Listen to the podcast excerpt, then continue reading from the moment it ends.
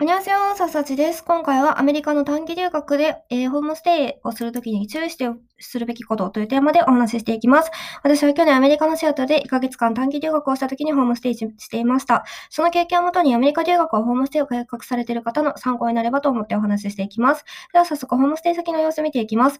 家族構成についてお話しします。結婚していないカップルのお家にお世話になりました。海外では結婚していないけど一緒に住んでいて子供もいる家庭が多いです。家族構成は以下の通りです。ホストマザー、ホストファザー。で、ホストファザーの方がね、イタリア人でした。で、赤ちゃんと犬ですね。赤ちゃんは2歳だったんですけど、あの、日本の子供の5歳くらいの大きさで驚きました。アメリカの赤ちゃんって成長が早いですよね。あの、私もよく遊んでたんですけど、その赤ちゃんと。なんですけど、よくね、私の上でジャンプをするんですね、その赤ちゃんが。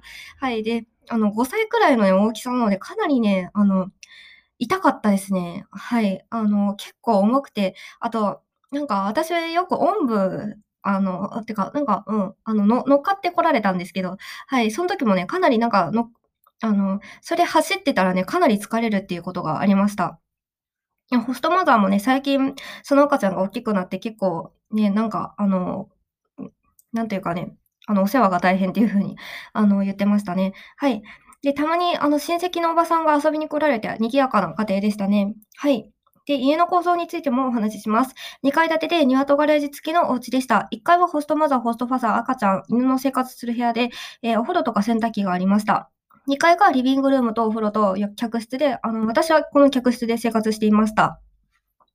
お風呂がそれぞれの階にあったっていうのがすごくありがたかったです。さて、ホームステイ先の様子が分かったところで注意点も見ていきます。ホームステイをするときの注意点。えー、家のルールを守らなきゃいけないんですよね。例えば私が滞在していた時の、あの、ホームステイの先では以下のようなルールがありました。赤ちゃんを起こさないためにドアはゆっくり閉める。帰宅するときは防犯ブザーを鳴らさないように家に入る前にロックを解除する。19時以降に帰るときは連絡する。使った食器は水洗いして食洗機に入れる。また、ルールではないんですけど、以下の点も注意していました。1階で他の人がお風呂に入っているときはお湯が出なくなる。定期的に部屋の掃除をする。まあ、特に言われたわけではないんですけども、あのー、まあ、なんか、掃除しないと気持ち悪かったのでね、掃除してました。このようにルールを守るように心がけてお互いのことを尊重することがホストファミリーとの良好な関係を保つ上で重要です。いかがだったでしょうか？今回は、ホームステイするときに知っておくべきことというテーマでお話ししました。ではまた次回お会いしましょう。アンニョーン。